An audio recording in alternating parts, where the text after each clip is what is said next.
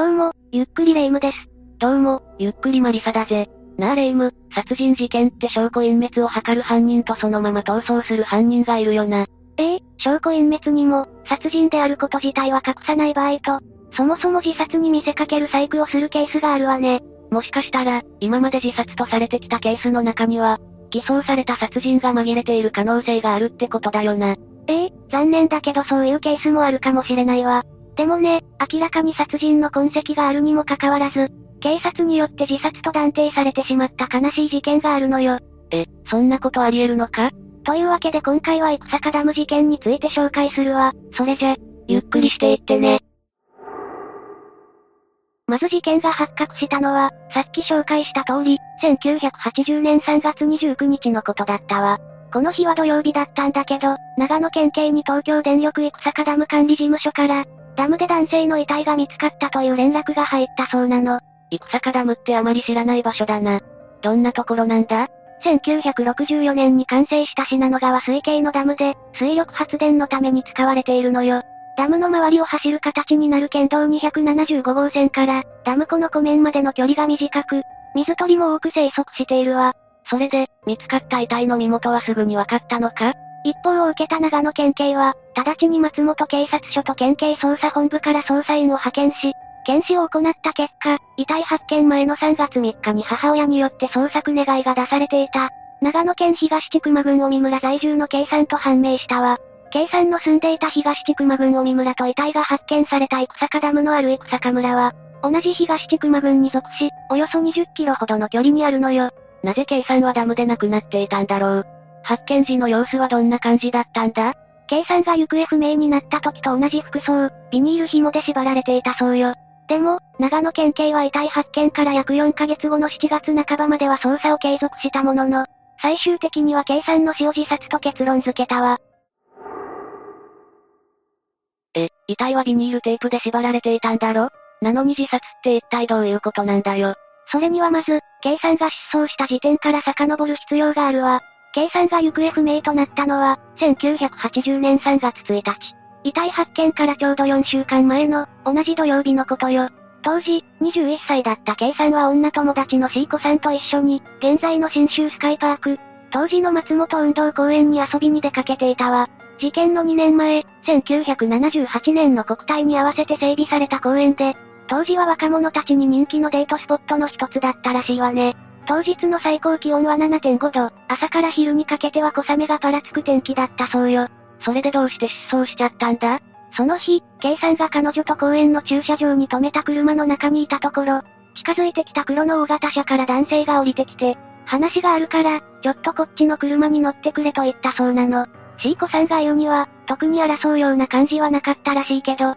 結局 K さんはそのまま車に乗って行ってしまい、戻ってこなかったらしいわ。ど、どういうことだ？それって誘拐だよな。それで3月1日、その日の夜10時過ぎには、K さんの母親は、自宅のある尾村の駐在所に、息子が女友達と運動公園の駐車場にいたら、見知らぬ男たちに大型車に乗せられたまま、戻ってこないと通報。それを受けて駐在は、所轄の松本警察署に報告を入れているわ。その2日後の3月3日には、捜索願いが出されたんだよな。実はその日付、遺族と長野県警とでは、食い違っているのよ。事件から23年後に長野県公安委員会がまとめた資料によると、K さんの母は、行方不明になった3月1日夜11時過ぎに松本署で捜索願いを出したとしているけど、長野県警は捜索願いが出されたのは失踪から2日後の3月3日。ただし、捜査自体は、尾身駐在所に K さんの母が相談した3月1日から開始されていたと言っているの。今となっては水かけ論なのは十分承知で言うけど、もしも行方不明になってすぐに、長野県警が本腰を入れて捜索していれば、と思ってしまうぜ。しかも見知らぬ男たちと車に乗って行ってから、帰ってこないという因果関係もはっきりしているんだし、その時点で何らかのトラブルに巻き込まれた、と推測できるレベルだよな。長野県警によると、捜索願いを受けて松本署では、総勢28人の捜査班を結成し、K さんの家族からの聞き取り、当日一緒にいた女友達 C 子からの聞き取り、K さんの勤務先や友人知人への聞き込み、C 子が目撃した黒の大型車の割り出しを柱として捜査を開始したそうよ。それで捜査はどれくらい進んでいたんだ？女友達 C 子を含む周辺への聞き込みでは、失踪当日の夕方に K さん本人から、女友達 C 子の自宅、K さんの行きつけの店、K さん自身の自宅に、C 子から連絡はあったか ?C 子は帰宅しているのか？という問い合わせの電話が入っていたらしいわ。なぜ K さんはそんな連絡を各所にかけていたのか、不思議だぜ。その点については後から説明するわね。とりあえず、この時点で長野県警は、当日 K さんからの電話を受けた人たちの、普段と変わらない様子で、切迫した感じもなかったという証言や、女友達 C 子の K さんが相手の車に乗り込んだ時は、押し込まれたようなことはなかったという証言。さらには該当する黒の大型車に関する聞き込みにも、めぼしい情報も上がってこず、周辺での職務質問にも何も引っかからなかったということで、事件性はあまりないのではないかと判断し始めていた矢先に、K さんの遺体が発見されたのよ。遺体が発見されたダムって、いなくなった公園からはどれくらいの距離なんだ？事件後にできた長野自動車道と国道を利用しても約50分。県道だけで移動すれば1時間超えというところね。その距離を歩いて移動したとは考えにくいし、旅行客ならともかく、地元の、それも普段から車を運転している人が、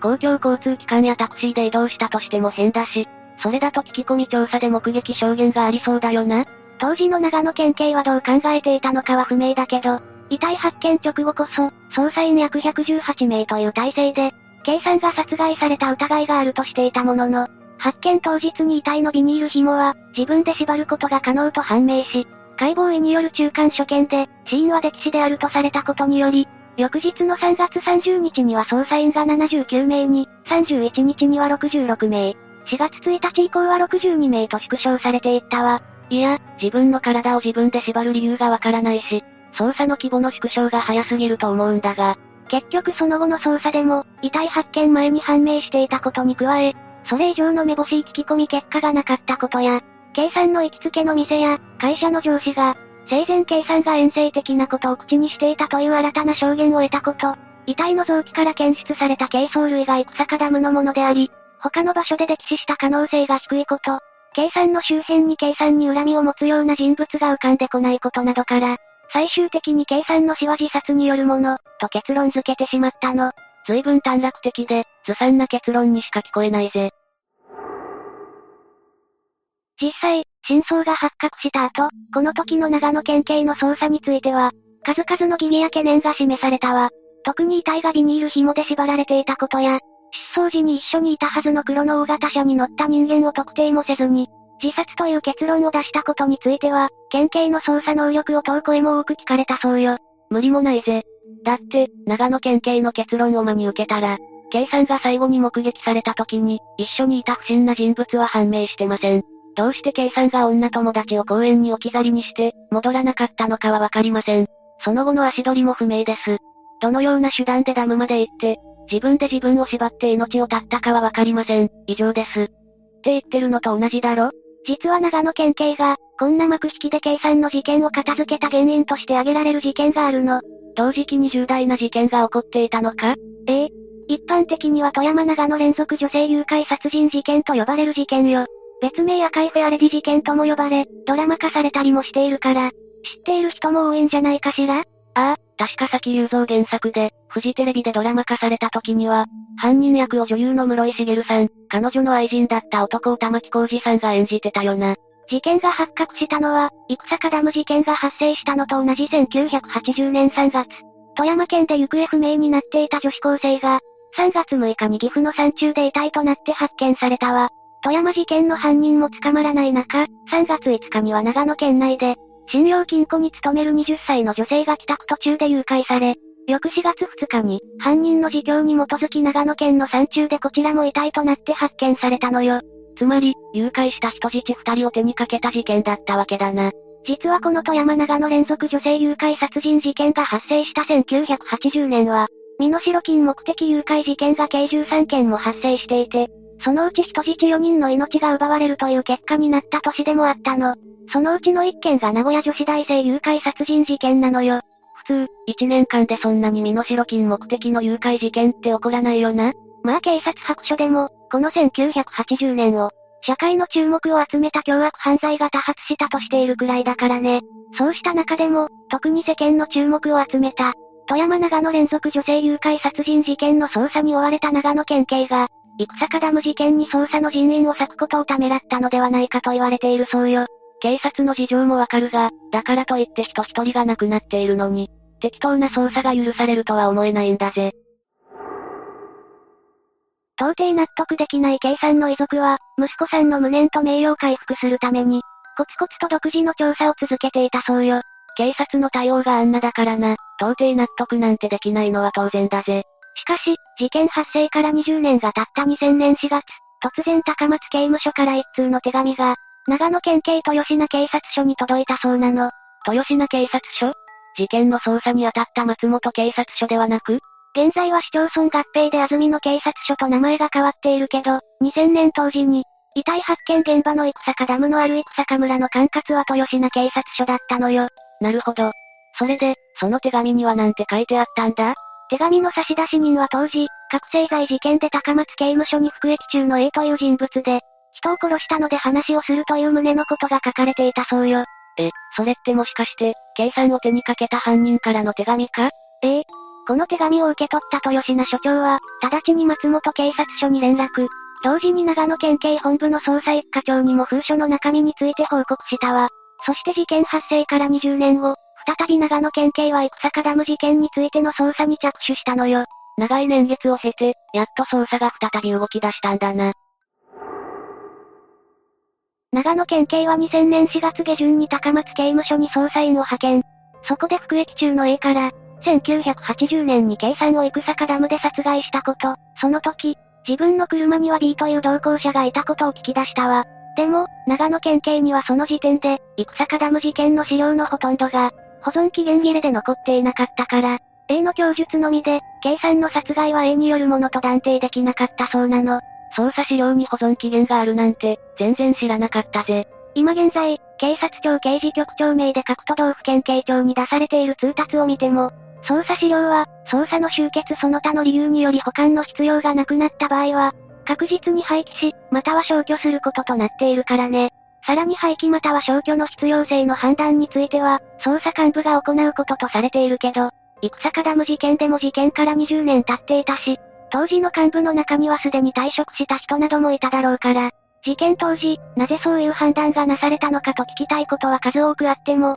知りようがないのが悔しいわね。あの時ちゃんと捜査していればと思わずにはいられないぜ。話に戻ると、A の供述の裏付けが残されていた資料だけでは難しいと判断した長野県警は、服役囚 A が事件当時、同行していたと話した B の行方を捜査。2000年6月に B とコンタクトを取り、おおむね A の供述と似通った供述を得たわ。そこで再び刑務所に服役囚 A を訪ね、その後もう一度 B の取り調べを行おうとしたものの、行方がわからなくなってしまったの。そして2001年7月にようやく、捜査員が B が出入りしているという聞き込みのあった場所で、B と接触し出頭を求めたものの、B から協力は得られず、次に B と接触できたのは2002年10月だったわ。ちょっと待て。いくら逮捕状とかの強制力はないにしても、手紙が届いたのが、2000年4月で、B に最初に接触したのが2000年6月だろ。次に接触できたのが2001年7月、それでもって次に接触できたのは2002年10月って、1年1回ペースじゃないか。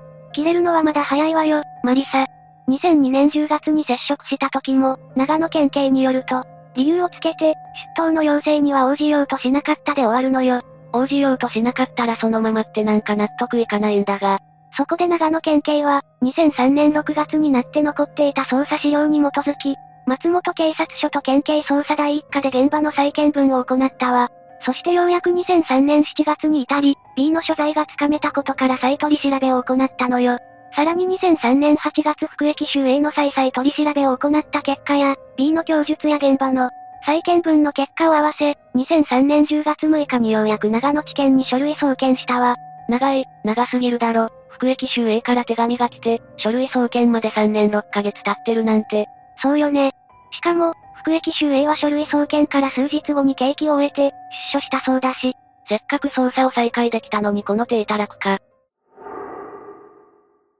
それでも、一応服役囚 A と B から供述は得られてるんだよな？彼らは事件についてどう語っているんだ？服役囚 A の供述によると、K さんが行方不明になった1980年3月1日土曜日、B とドライブしていた当時31歳の A は、たまたま K さんが女友達 C 子さんとドライブしているところに遭遇。K さんの乗っていた車を見た B が、自分を尾行している車のナンバーに似ていると言い出したらしいのよ。尾、尾行 ?A と B って一体何者なんだ？?A も覚醒剤事件で服役していたんだけど、B も少なくとも事件当時覚醒剤の影響下にあったようで、尾行されているというのもそうした覚醒剤による妄想だったらしいのよ。だから、運動公園の駐車場まで K さんたちの車を追いかけていったのか？そうよ。そして K さんに声をかけ、自分たちの車に乗せたらしいわ。じゃあ、K さんが事件に巻き込まれたのは B の勘違いのせいで、K さんからしたら全く身に覚えのないことだったんだな。そうよ、運動公園の周囲をさんを乗せてドライブしながら話をしたけれど、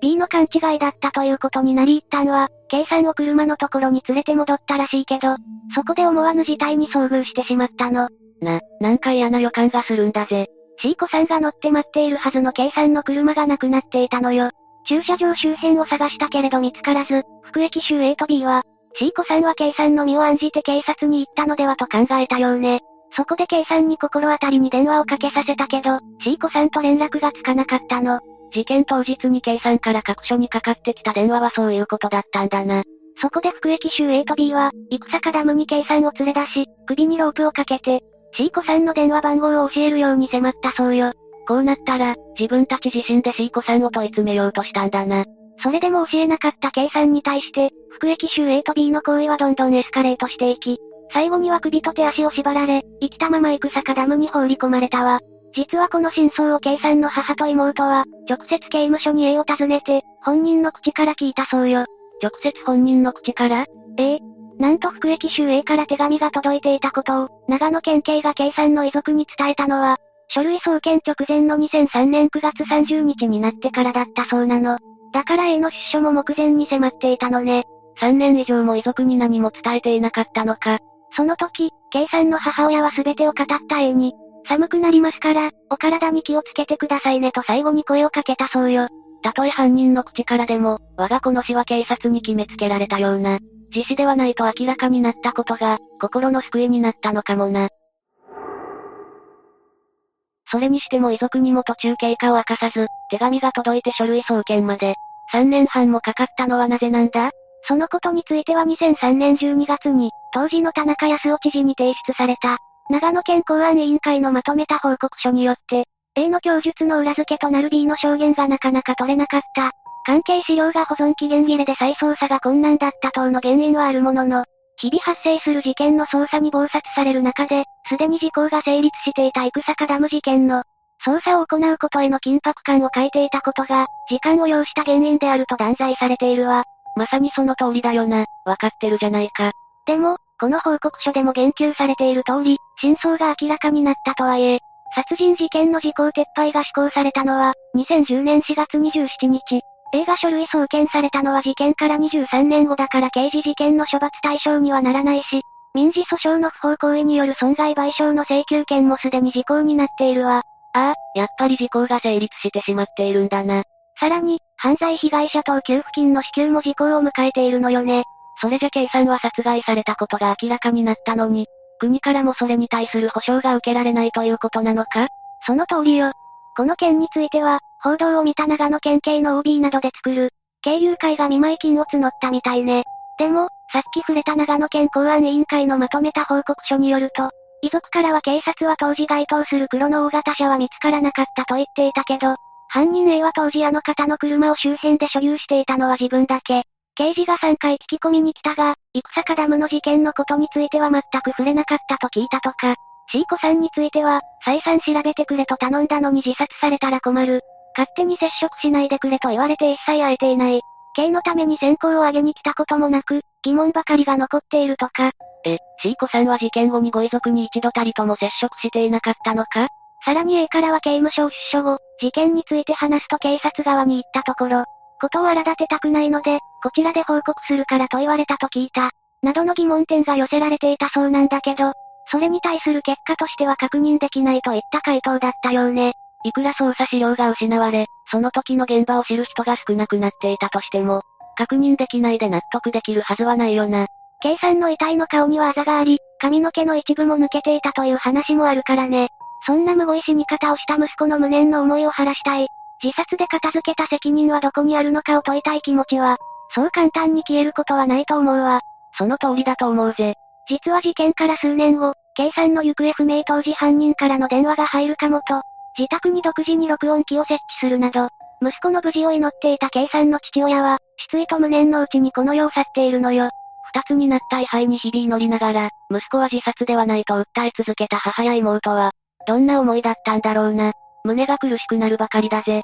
今までも、警察の対応が不十分だったとされている事件はたくさんあったが、ここまでずさんな事件は初めて聞いたぜ。本当よね。事件当時に犯人たちと接触しているにもかかわらず、他の事件に気を取られたままミスミス逃した警察について、何を思えばいいのか正直わからないわね。自分らの勘違いで無実の人を殺した A と B も大概だが、警察の信頼がガクッと落ちた事件であることは間違いないだろうな。さて、というわけで今回は、真犯人が判明したのに時効の壁に阻まれた、戦ダム事件について紹介したわ。それでは、次回もゆっくりしていってね。